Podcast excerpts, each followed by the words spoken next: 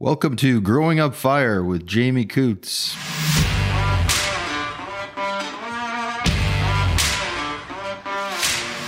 Seahawk, it is our commitment to you that you have complete access to the top professionals, industry experts, and products for your fire service. We stand by the service and products we provide. We are proud of our past, and we are constantly listening to our customers and exploring new ways to bring better options to the fire service. This is Seahawk. High level, safety, service, security. Please visit our website at www.seahawkservice.ca or give us a call at 1 888 791 4210. Welcome to Growing Up Fire, Season 3, Episode 17. Can't believe we're there already. Here with Sara Coutts, my daughter. How you doing? I'm doing okay. You Not got uh, talked into another podcast. yeah, it's been a while since we've been here, but I'm excited. Emergency Management Coordinator, Wheatland Regional Emergency Management Partnership. yes. All right. So, what? Uh, tell us a little bit about that. What's the job all about? Yeah, some big things going on there. So basically, there was an emergency management plan, but there wasn't really anything to go with it. There was a start of a partnership, but nobody really to push it forward and and make it kind of what we've created now. So when I I don't know, like a year and a half ago, which is crazy to think about, started with Strathmore. We decided to kind of push forward with the regionalization on some stuff, right? So we created this Wheatland Regional Emergency Management Partnership that kind of includes the town of Strathmore, the city of Chestermere, as well as Wheatland County, and brought all of our resources together. So it was kind of this cool thing that just allowed us to build with each other, Yeah, I guess. We're- it's kind of neat for City of Chestermere. We're only we've only been in for maybe half a year now or whatever. And uh, for me, it's kind of cool because you go and and so the town of Strathmore, like fifteen thousand people, and they're you know have some similarities to us. You go to Wheatland County, and it's spread out all over. And then you know there's representation from the villages all there. There's what three small villages that are part of it as well, and. So it's kind of you got everything from this almost thirty thousand person city right down to you know two hundred person village, and so it's kind of neat to be part of. We get to uh, get the benefits of being in a partnership without having to have our own full time everything. But because we started late, it's kind of weird. Like we're way behind everyone trying to catch up, right? Yeah, it's been really cool to see. There are other regional partnerships even close to us, but it's just been exciting to see the differences that our partnership kind of bring to the table. So it's been interesting. So it's been kind of fun. Like, uh, you, you know, we're a fire family. You, you grew up a fire kid. You know, your brother's a captain with the fire department up in Slave. Uh, your mom works with our company, Growing Up Fire, and has been working with fire departments as long as I can remember now. And uh, you were kind of like, I'm in, I'm out, I'm in, I'm out. It's funny. And then all of a sudden, hey, I want to go to NAIT and take the emergency management program. Yeah. Came out of left field. Hey.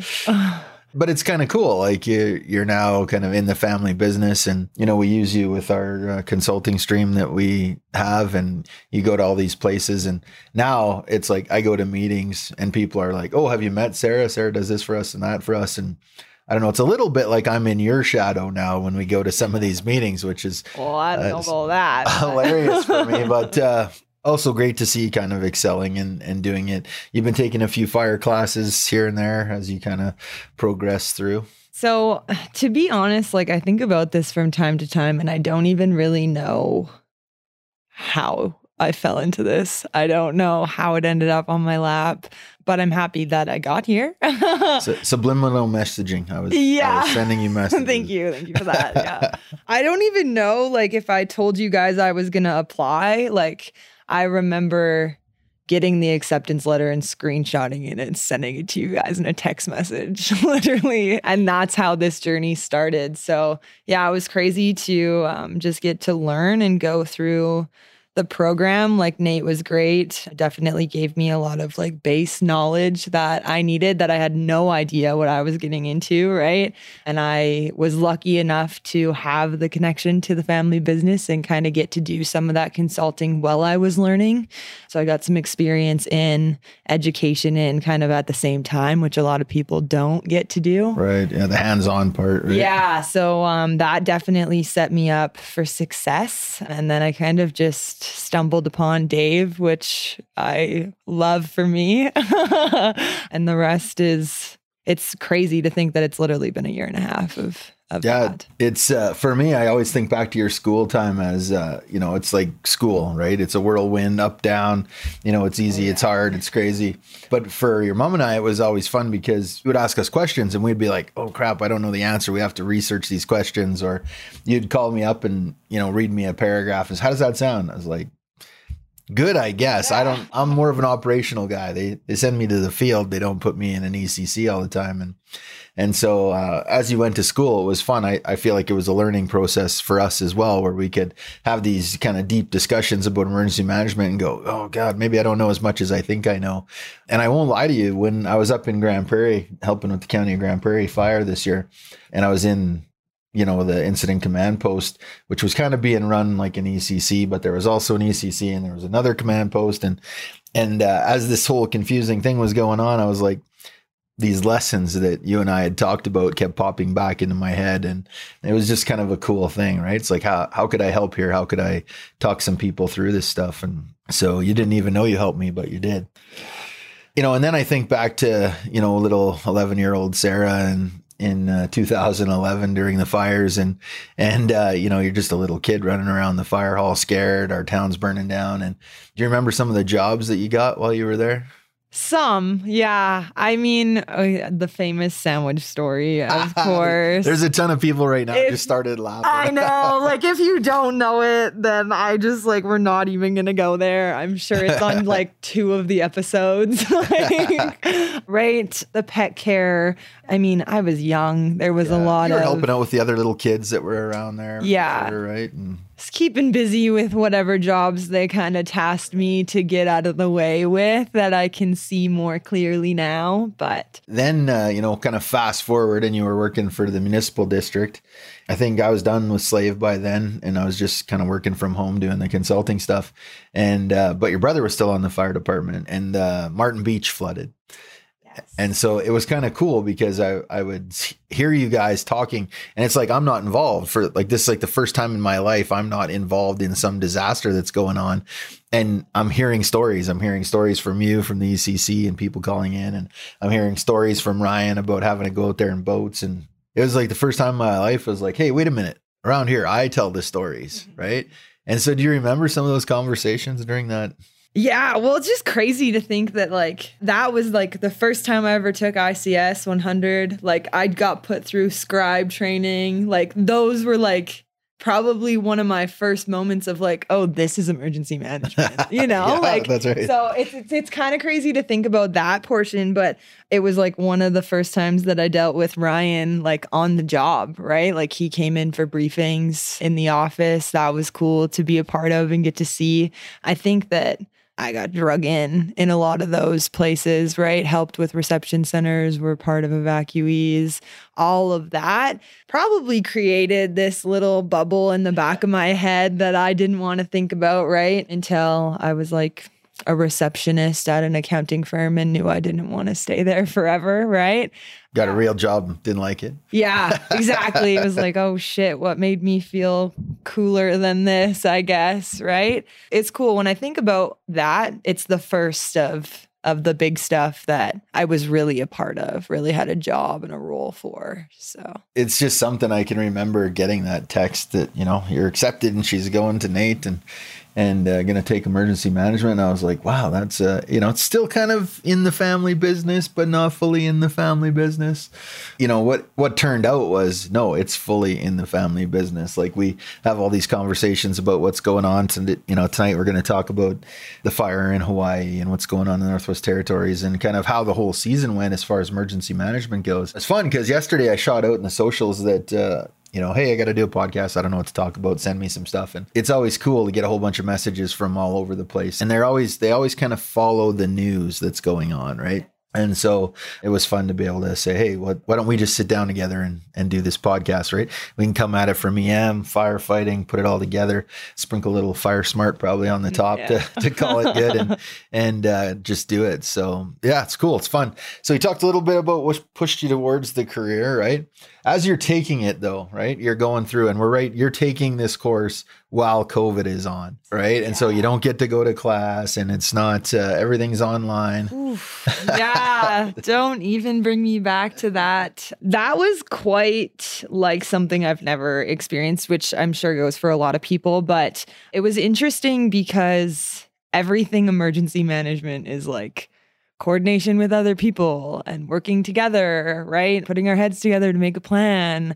It's really hard to do that over emails and Teams messaging, right? There was a lot of like FaceTime calls and Zoom meetings, group projects that like I literally have to this day never met a person that I worked with in any of my group chats or group uh, projects with in person, right? So that's interesting. But I think that it also taught me a lot. And I was able to translate that into kind of some of the things that we have to do for society now with electronics and the new normal that we kind of live in since COVID. So, as hard and weird as it was, there's always something, right? The silver lining, I guess. it's funny because I think back to the first, uh, you know, what is this Zoom meeting you talk about, and yeah. what what is Teams and and Google Meet and all the, and I was like, what? Well, I don't want to do this. This is never, and now it's just like normal business every day to click on and have a quick Teams chat, and it's so hilarious to me. Obviously, I was challenged you know, even by FaceTime and things like that. But, you know, it, it did. It changed everything. You know, talking about having a virtual ECC and all of this stuff is uh is crazy, right? So yeah, I got your training through NAIT. I think it was a good program. I heard you talk about it so much and um, always felt bad for you because you didn't get to go see their cool ECC setup that they have and yeah, still haven't made it out to see that, but it is on the the list of things I need to do. But yeah, I don't know. I mean, it was interesting because it was, you know, we had all these things in place for us to use and for us to do, and we didn't get to. And it wasn't like, well, we could just meet up for coffee and whatever, talk to the group after. Like, no, people weren't going for coffee, right? Yeah. Like it was online, online, and and that was it. So yeah, interesting to say the least. Yeah. it was. It was cool, right? Because as we go through, like you think about you know, the time we went to the dispatch center up in uh, Halifax, right, Dartmouth, and you know, you got drug along to fire conferences and to fire halls and and uh, get to see all the different things. And then it's funny how it kind of moves along. Then you go on a trip and send me a list of 30 things, fire halls you drove by. And, uh, you know, we're sending pictures from the, the Halifax uh, government of Nova Scotia and federal ECC, you know, like, look at this. And then like a month later, that thing is activated and Nova Scotia's burning down and people are evacuated. And so it's kind of cool when you start to in our family, right? The four of us send pictures of all these things like, have you seen this fire truck? Have you seen this ECC? Look at this document I just found. And we get to, I would say that probably our texts, our family texts are different than most families. Yep, you could say that. the group chat sometimes has some interesting discussions that are definitely different than others. yeah. You know, it started in the spring, like who Jamie's here, Ryan's there, Kirsten's doing this and helping with Kaysen. Sara's gonna take off on a family trip in the United States, and we're all like, you know, but we all really just want to be helping with the fires and doing our things. And, you know, it was funny, you know, you'd text me and say, How's it going today? And send oh, me some oh, pictures. I was dying. Like I was on like the best trip of my life and I was dying inside, right?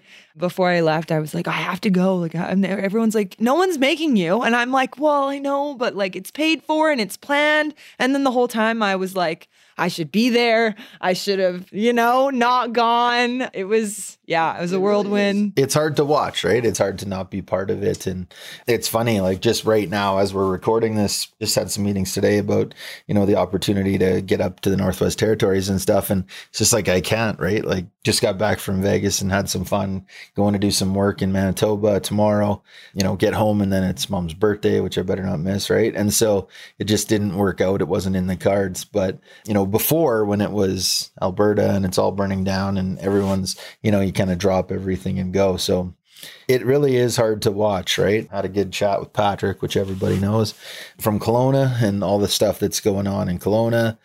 And then, uh, you know, Lahaina, you know, when you were younger as a family, we all went uh, to Lahaina and, and we, so we've been there. And so you look at the pictures and you're like, oh, remember what used to be there? You were talking about the tree, the massive tree that grows up and then over, you know, a dozen different times right in front of the courthouse, which burnt down. The courthouse burnt down and you just start to think about the chaos, right? And so then I'm thinking about the messages today, right? And some were about fire smart and some were about mental health and some were about fires and some were about the trauma. And, you know, it, brought me back to those questions that uh, people always ask, right? So mental health wise, I think that we always succeed okay, I guess, because we're part of it. We're in it. We're doing it. You know, every event that's ever impacted us as a family, we were right there swinging just like everybody else. But then you see these other things start to happen and you see it from a, a different perspective, right? A couple families were going to evacuate Kelowna and they were going to come stay with us. We're in Vegas, but I'm like, just tell me I hit a button on my phone and the doors are unlocked and you're you're in, right? Like go ahead. You see the the, you know the panic and the the fear that they're trying to deal with and how fast it hits and it flips you back to oh man like we it was bad you know it was bad in slave lake. It was bad in fort mcmurray. It was bad up in high level. It was you know it was bad this year as i was surrounded by fire multiple times in multiple places. And and so you know everyone's like man aren't you know don't you wish you were there? And and i'm starting to be like no no i don't really wish i was there. Like you know i've seen it now. I've done it. And uh the mental toll, I guess, is kind of what always, you know, when you think back to, let's just pick that big flood, for example, you know, the mental toll it has on you day to day.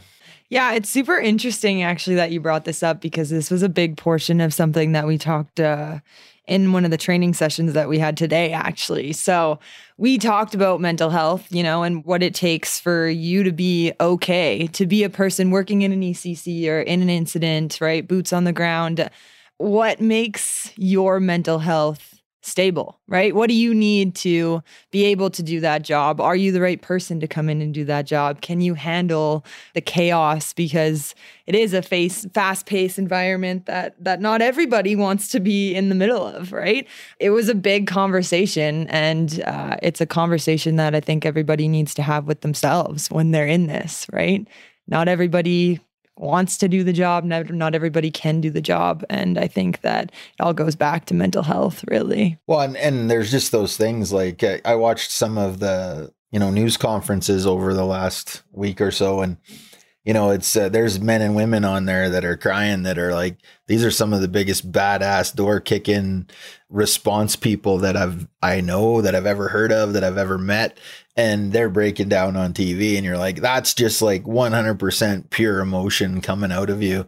You know, I could be remember in lots of different places having meetings and it's just like why am I crying? I don't need to cry. I'm not I'm not a crier. I don't cry, right? And even after Slave Lake the hugging, right? It's like to this day I'm a hugger, which I don't think I was that much of a hugger before that, right? But uh, you just see that those mental health pieces come out in so many different ways. How do I handle this? How do I, you know, there's still people in Slave Lake you could talk to all these years later, a dozen years later, and you start talking about something that happened that day, and they'll be in tears like immediately, right? So those core memories that they have from those days are are bad, scary ones, right? Yeah, and you know that's the tricky part about emergency management is there's so much like scary tied to it that it gets hard for staff, for personnel, for people who are affected by these things, right? It takes a lot to work through and to try to get over. It's a lot of stuff that you're never going to get over, right? It's life-changing events every single time. And I think that was like one of the messages that I got today was like really reminded me the, you know, stay busy, do what you can where you can. And I never until today really stopped to think about it from the evacuating people side because I've never been the evacuating people. You know, people are driving out and I'm driving in at mock chicken trying to get there and help out or flying in or whatever we're doing. And but when you take a second and take a step back and you start to think about the mental toll on the people that are driving away, right? I always used to think, oh, they're safe. What are they worried about? That's great. Just be happy. But they've left everything they own behind. They don't know where they're going. They don't know where they're staying. They don't know where they're going to pay for it all. And as much as everyone acts rich and has fancy stuff, and most people are living paycheck to paycheck, right? Let's just face it. So, you know, to be like, I'm not going to work for the next two weeks and this is going to cost me $5,000 for a family of four.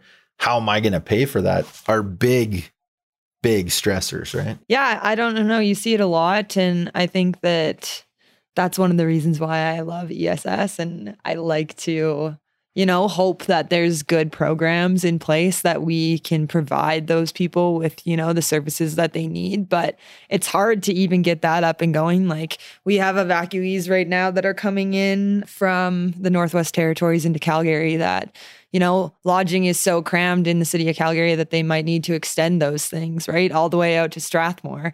That's a crazy amount of people, right? What does that look like for for all of those people coming in and how many people do you think that is? Like it makes you think real quick about what if they would have had to evacuate the city of Grande Prairie? 125,000 people. people. and what are you going to do with them, right? yeah, it's, where, where's it's a good question people? to ask, right? How are you going to feed them? How are you going to house them? Where are they going to go? It's all these questions that those people need to know, right? They need something. They need the basic needs. They need shelter, right? They need food. They need clothing. And all those parts of the, you know, do we do a good enough job with that plan? And then if we do a good enough job with that plan, do we test that part of the plan? You know, most of the, you know, I do a lot of emergency management live exercises, but never big on the ESS because frankly, who wants to evacuate to a location and sit there all day? And it's a tough piece to take care of. And so I was thinking about that today as we talked about, you know, leadership and those things is how, you know, how do you test these plans? How do you test your mental health supports? How do you test your reception center, your lodging, your like you can think you're ready, but even in Slave Lake, time after time after time, hundreds or even thousands of people would evacuate there and then have to move on from there to other places. And then we had to evacuate you know the whole area which is 10,000 people or so you know Fort McMurray. It's uh you know I've already been hearing oh one of the largest uh, air evacuations in Canadian history. And it's like yeah but I mean the scope of it was Fort McMurray right? 15,000 people got flown out 21,000 from the territories the just the size and scale. Imagine you're never mind you're not driving so now you don't even have your vehicle. You go to the airport you load onto a plane and you're flying to maybe Edmonton, maybe where. Calgary, maybe somewhere else. You know, it started to get too full, and I heard they started taking people to Winnipeg, and you're just like, what? Like, imagine the scale of the ESS stuff, right? And well, and I think that when you're in a situation like that, you you know you're losing control over everything in the situation, right? You know, at least you can put your kids in a car and and you can drive and you can pick the way that you know this is you know what you can't drive the roads are blocked you get yourself to an airport and we'll pick you up when we pick you up. That's as much information that you get and there goes any control that you have on the situation right? Which makes any human a little nervous. This isn't uh, hey is there going to be free booze and uh, good food on the flight. This is like, when's the next time I'm going to eat? And how yeah, does that like you look, might right? be sitting in the cargo bay, right? you know, and you, and you just look at how fast it is. Then you kind of, you know, fast forward to, uh, you know, Kelowna. So West Kelowna's on fire. Kelowna's sitting across the lake thinking, hey, this is probably going to be okay for us, right? You know, the middle of the night, all of a sudden it's like, it's not okay. Into the next day, it's not okay. And uh, so many flashbacks. And in these areas, right, it's kind of like being from High River and your town floods and you're like, wow, you know, I never saw that coming, even though my town's called High River. Not to that level, or you just never think it's going to be to that scope. So you know that there's a ton of people, like they've had tons of fires and they've had buildings burned down and they've had close calls. And, but you know, like it was just a few days after the 20th anniversary in Kelowna and, and they're doing it again, right? And so you start to think of like, how much did you do or not do in that 20 years that you should have or didn't do to become ready? And then just the scope right? So we talked about flying all those people and having the hotels and having the you know to me i flash back always to the roads. You know you tell 20,000 people in Kelowna drive out of here. A- anyone that's listening to this anywhere in the world just so we're clear driving on the main highway in Kelowna on any day at any time is a packed, crazy event. Now throw 20,000 people on there and tell them get gone. I just honestly can't imagine it. It's interesting. And, you know, this is something that is funny that I'm going to say this, but until I go through it, I don't know how to make it better. But it's interesting that somebody hasn't tried to make an evacuation process easier. You know, and that's it's depending on the incident and there's how do you organize chaos when you have no control over these 20,000 people you just put in a car, but I think about it every time and I'm like there's got to be a better way. The jets. What is that? We need flying cars. Yeah, that's it. uh, yeah. Put a jetpack on my back. That's the answer. yeah, and I think like it, it works on a small scale, right? We're going to put up the evacuation route if you're from this town, you go on this road if you're but there's so many people that won't listen to that and they're like I don't like that road. I know it's going to be too busy. I'm going to take the back road. Now the back roads are packed and they're trying to dump onto the highway so that for the next 10 miles back screws up the highway cuz they got to get on there and And that's the thing is, right? You can put out as much as you can put out. You can't control every person that you put in that car, right? and those ESS plans, you know, the comms plans that go with that. And right, it only works if people look at Twitter. It only works if people look at Instagram, Facebook. It only works if they sign up to the alerting system that they use, Voyent or or Even Alert or like whatever. the So- provincial one, right? Like Yeah. you can literally make that not come through. One, and I think like the provincial one, we could all go back to the spring, and you're in a store, and 150 phones are going off every five minutes. It, it was too many alerts. it was too fast. over. It was They lost subscribers. Oh, There's no way. people turned right? it off, and people would go to bed at night and go like, "I just can't listen to this all night. I have to turn it off." And and so I'm not saying they did anything wrong because it was a fast moving situation, and they had to. I just think that no one really thought of the impact of having, you know, 30 alerts a day go off on your phone. You know, those things are. To me, those are some memories now that I have from the spring, right? Those days that it got bad, and you'd be like, you know, even when we got up to the events, we'd turn them off because you don't want to hear everyone else's event. Now you have to focus on this event, right? And you know you got friends and family and and people at all of those events and it just gets so tricky.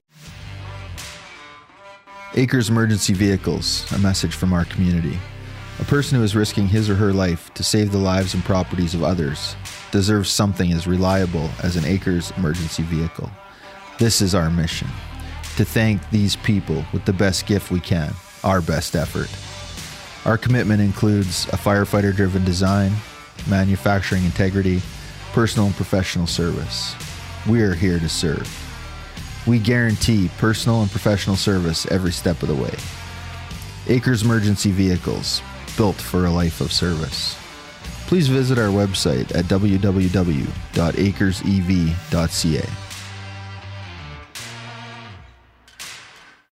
was reading an article today about uh, the Lahaina, right? And they're lighting this guy up because he didn't set off the alarm system. And I honestly remember sitting in a room telling the people, I don't want a siren in Slave Lake. A siren doesn't tell you anything, right? All it tells you is something's wrong, but there's no messaging. And uh, no, no, we got to have it. We spent 125,000 bucks. And guess what they took down last year? After a dozen years, they took down the siren because it's hard to maintain and it doesn't give out good messaging and not everyone could hear it. And all those things I said, which is, this isn't a to- I told you so thing. This is a learning thing for everyone to move forward. And I was laughing because I was like, if the guy sounded the sirens and people went to the hills and got killed, he's an idiot. If he didn't sound them and people didn't get out, he's an idiot. It's that hero to zero, right? You change oh. one letter. And I think that these plans are just everyone's just write it all down so it's black and white and I'll do it. Right. And that couldn't be farther from the truth. Well, and it's crazy because we, like, I literally just spent a year working on this regional plan I couldn't tell you if it works, right? Like we haven't tested it. We, you know, it's everything that I've learned. It's everything that we've compiled from our neighbors, from everybody else who's been doing this job a whole lot longer than I have been. But luckily, we have a live exercise coming up and we get to test some of those parts. But I mean, who's to say we even have the right information? It's always the lessons learned, the gaps to fill, the things we can do better, right? The after action reviews. It's it's all of that that I think keeps making emergency management better. I think back to those lessons learned versus lessons observed, right? And I got to tell you, as I watch all these fires going in all these different places, there's so many lessons observed. Like I'm at the breaking point. I just want to shake some people and be like, get your head out of your ass and get to work, right? And it's not just government. I mean, obviously that's part of it and that three year cycle that we live on, right? But it's, you know, we'll spend billions of dollars when it's happening and after it's happening. And we won't spend a fraction of that to make sure it doesn't happen. And it's so political and it's so heated and it's so, and it doesn't matter. It could be municipal, it could be provincial, it could be federal. Like, you know, I'm talking about our country, other countries. You know, you see people are dying in Greece right now. And, and so you just wonder when is someone going to pull their head out of their ass and figure out that 10% spent up front will save us the other 90% down the road and all the chaos and all the yeah bigger picture for sure. I think it's hard because some of those people think they have the bigger picture but who am i? Yeah. Well, and it's the tricky part of being a politician too right? I mean your job's to decide things and these things all cost money right? So someone comes to you and say we got to spend a billion dollars if this happens but if we spend a hundred million it might not how do you quantify that? And I get that, but if this year, if there was ever a year in the 50 years I've been alive that proves we got to do prevention work, right? You know, I was talking to some folks from Kelowna the other day, and it was like, man, you should have seen the difference between the fire smarted areas and the non fire smarted areas. You should have seen the areas where people were prepared and knew what to do and what to take versus the places where, like, we'll never burn, so we don't have to evacuate.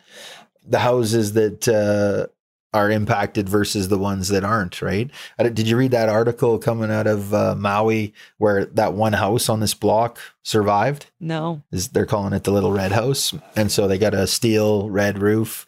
They pulled all the foliage, uh, all the plants away from their building. They put rock from the house out for three feet. And uh, they had the ocean, a road, an empty lot on three sides. So they only had a house on one side and it was pushed away. It wasn't three feet away like all the houses they build today. And uh, it's like, yeah, I mistakenly by accident, you know, did a bunch of things that actually probably saved our house. And it's like so cool that they did those things, so cool that people are noticing it, so sad that they did it by accident and didn't even, you know, think of because I guess you're sitting on the ocean who thinks your house is going to burn down in a forest fire or a wildfire now they do, but before, right? And so to me, it's all those pieces, right? Like, you know, Fire Smart has 5,000 subscribers on social media. That Fire Smart should have 38,000 or million, sorry, our whole population subscribers on Instagram, right?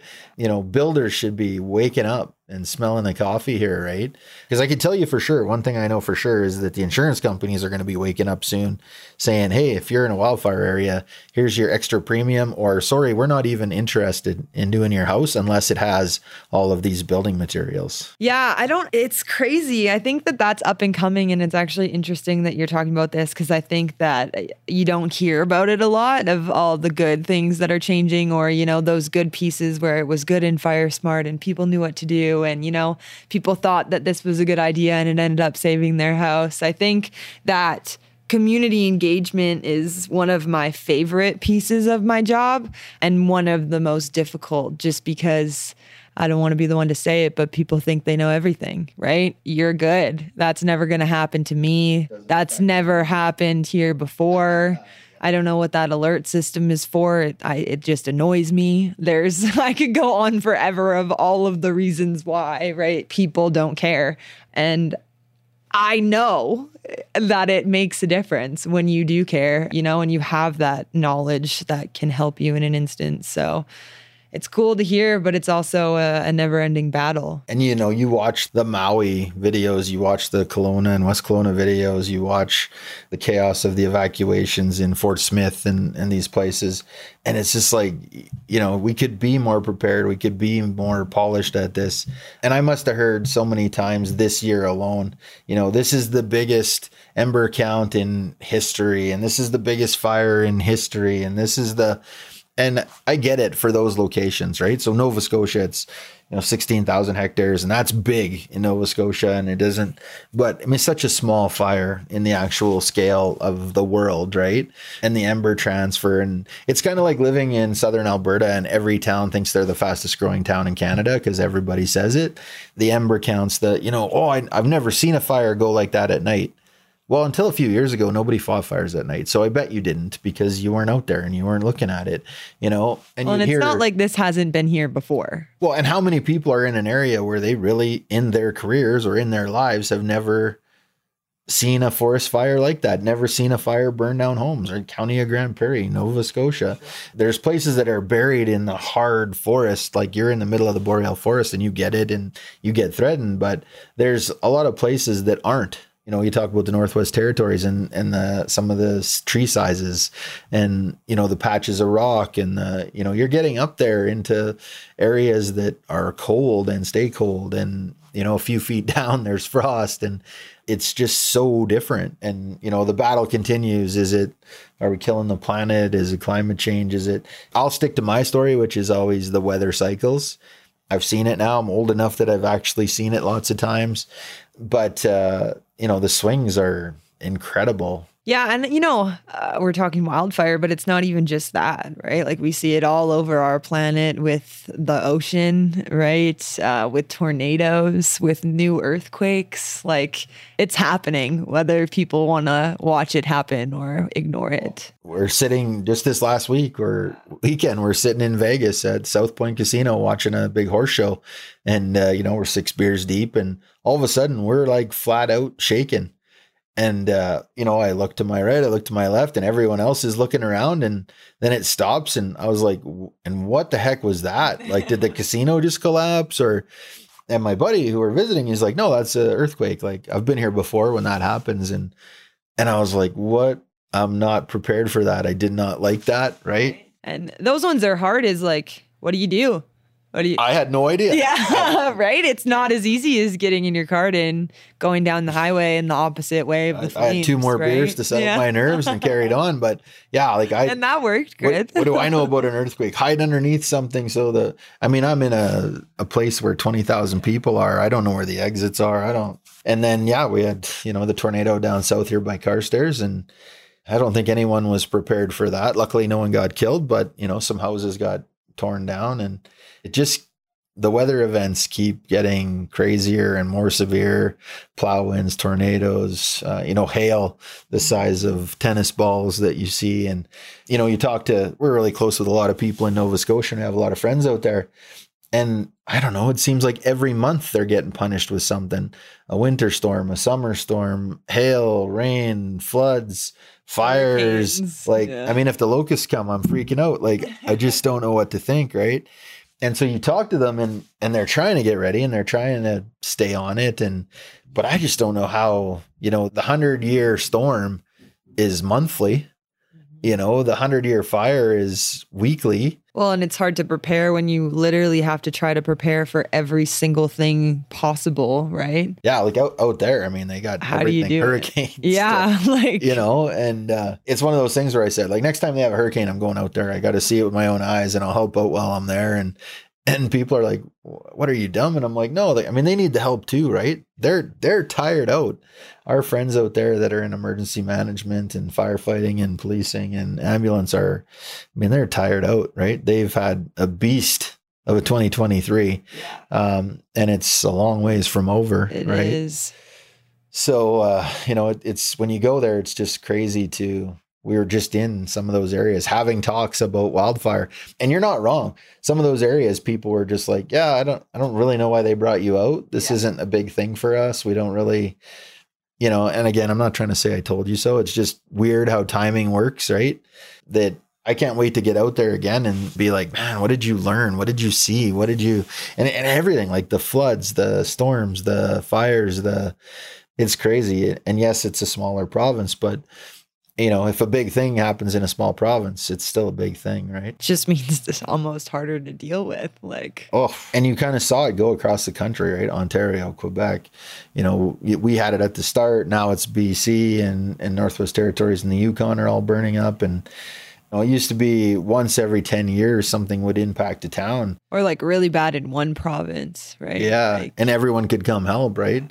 Now it's like really bad all over the place all the time you know, and it's every 10 days that something's being impacted, not, you know, or sometimes this year was every 10 minutes something was being impacted. So it's, uh, all right. So here's the question, and let's move on. For those that are out there, right, they got the minimal plans, they got, uh, you know, little to no plan as far as uh, evacuations or emergency planning. What, uh, give them some advice. This is, here you go. Listen up, folks. Free advice. Okay.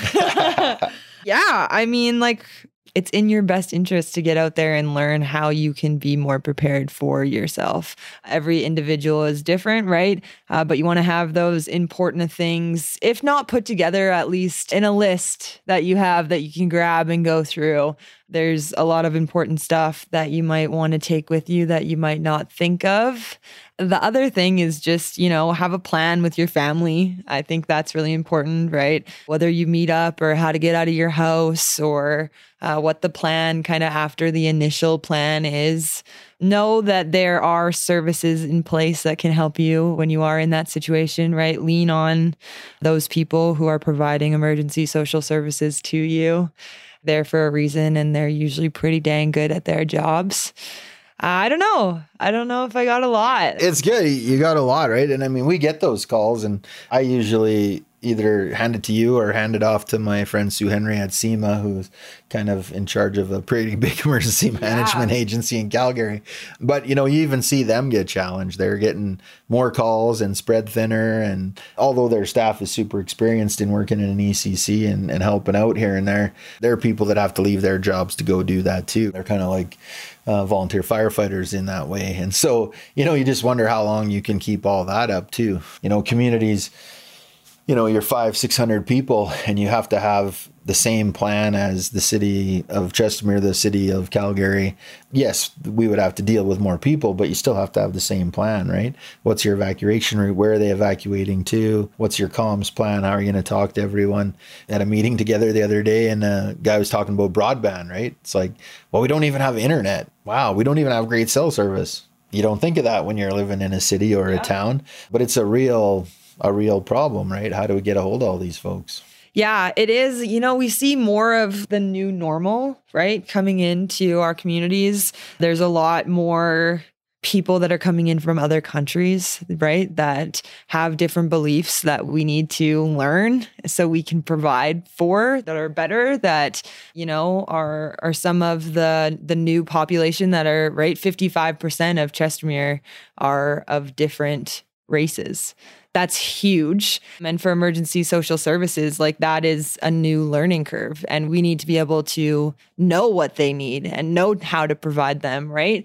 They're no different than any of us, but they have different beliefs set in place that make them eat different things and sleep in different places. And we need to be able to provide them their needs. Speak a different language. Right? Yeah, like all of these new things that is out of the box for us. And for a lot of people, this is a new thing that we. The guys come back from a call the other day and just got to keep learning. At the kitchen table talking about how an eight year old kid was translating for them at a medical call. And I'm like, Wow, that's a unique problem that I wasn't expecting. We just had a conversation, right? And we were having an ESS day, and we decided that the forms should be printed in more than just English right? So now we have a box. That is not the thing that we we want to be doing when we're trying to figure out what you need right? Yeah, we're not right? It's better for you to write down what you need and for us to figure that out than to be talking into our phones and taking turns or right? An 8 year old shouldn't have to tell me about his grandmother's stroke that just happened in the bathroom right? So we need to have things in place that can can help us help everybody because I think everybody should be treated the same, especially when you just got everything taken away from you. And not being able to communicate is huge, right? I, I, never thought of the writing down piece. I mean, that's cool. Or even having a computer that has the translate. I think back to when you were sending messages, you and your brother to your cousins in Denmark, and they were sending it and you're translating it, and you guys were doing a response and then translating it in Danish. And they're like, oh, wow, your Danish is getting so good. And it's like, now we're, we're cheating like crazy, you know?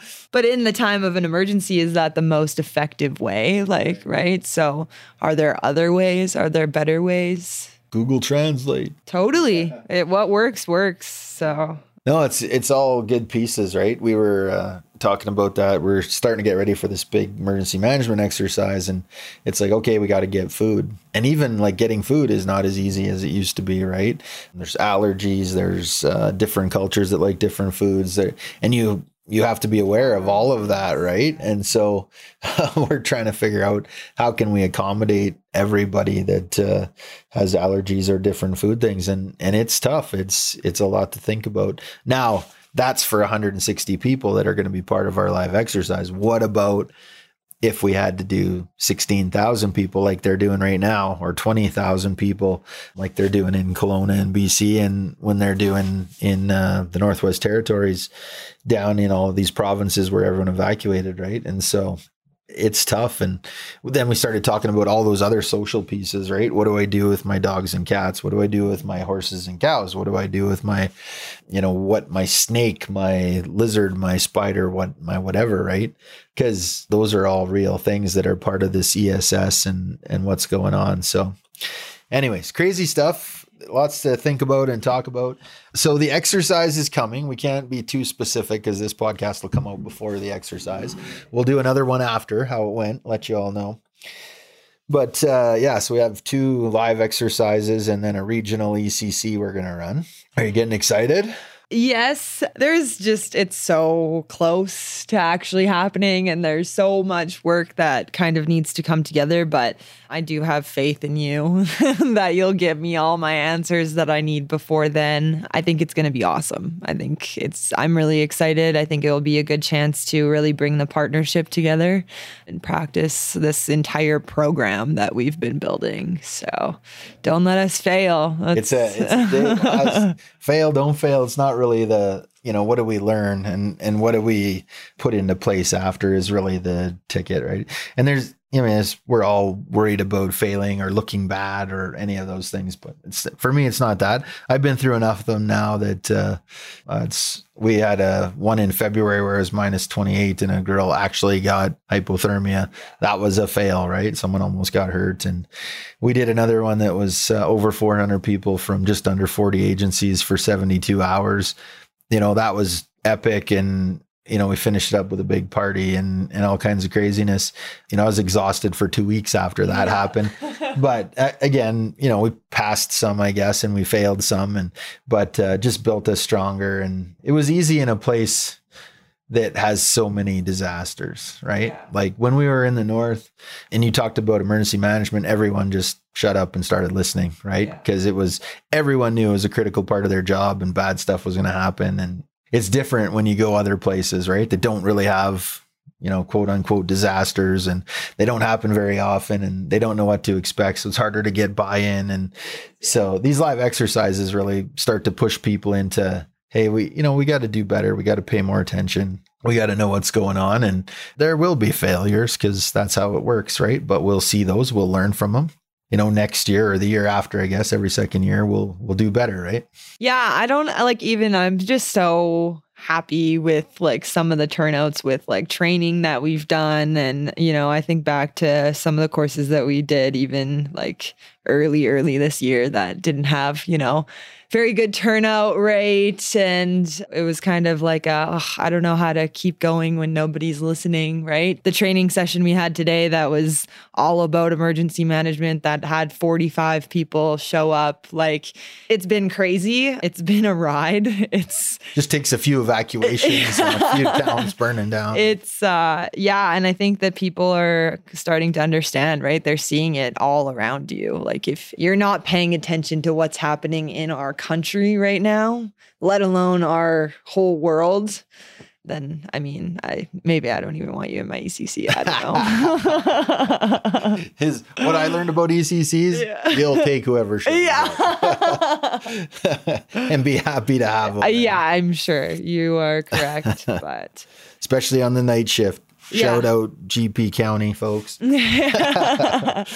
Yeah, it's just interesting to see the changes and the excitement that everybody is kind of progressing towards this big day to see what it's really all about. Okay, so people know you, right? You've been around the country with uh, your mom and I and your brother lots, and you know they just want to know what's Sara Coutts' long-term goals. Here, here's your chance if you're looking at stuff or areas or people or things you want to do. This is your chance. Pump some tires and see what's out there. I don't know. It's a big question. It's a big Um, world. Yeah, it is. I would love to just keep learning, just keep growing. I love where I'm at right now. I love the people that I have right now. It's a great opportunity to learn and grow. I think like the big end goal is probably FEMA, which is just I always say it and I'm scared to say FEMA. it, but Get to the uh, big show. yeah, like that would be crazy to be able to kind of go and do this in some places that not are more affected than us, but just differently affected. I think it would be cool to go and Maybe someday someone that. from the federal government of Canada will wake up, pull their head out of their ass, and You're develop uh, big things right now. the Canadian version of FEMA instead of having 20 people in an office in Ottawa. you mean Public Safety Canada? Oh. What? What's that? Never heard of it. You know, the provinces are doing different things at different levels for sure, but uh. I, I'd love to see the federal piece do a lot better, right? And again, who knows, right? This is uh, For now, I'll just take their training and that's learn it from them. right? It's fine. Yeah, it, it's good. I I do that too. I'll jump online and take their free online courses. Like they got a good thing going there, They no do, question yeah. about it. So it's all good. So you wouldn't give us the dream job. So it's just out there for people to use their imaginations and uh, to keep it all going. I think I'm like in the phase where I'm just trying to figure out um, like what I really strive in. When I was in school, I was like, oh my God, I love emergency social services. I do love it. I don't love creating it. right. I learned that very quickly there, right? Comms, like I envy the people who can do that because I can't very well. yeah, there's some things, like I said, like community engagement. I would talk to people all day. I trained today. It was awesome. Like, I'm just trying to figure out where my niche is, maybe in emergency One, management. and maybe it takes a disaster or two to, to hit your stride. there. Right? I always think I wish I could remember his name, but there was one dude that uh, ran the comms stuff for Fort McMurray, and once he got it figured out and he got on Twitter, I think he did like twenty thousand tweets during like two weeks or something crazy, and.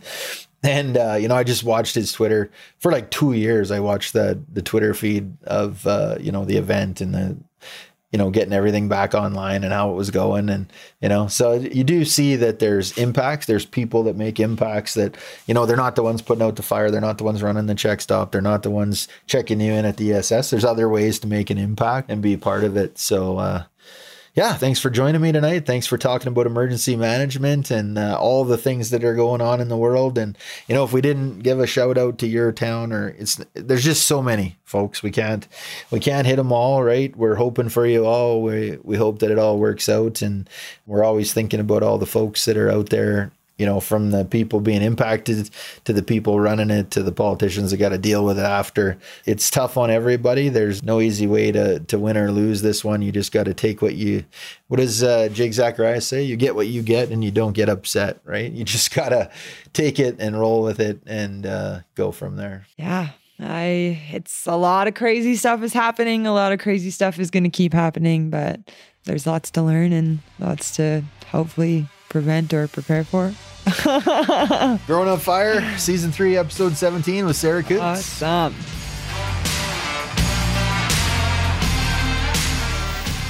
Thanks for listening to Growing Up Fire today. Follow me on Instagram at Chief Coutts to comment or send questions. We appreciate your support.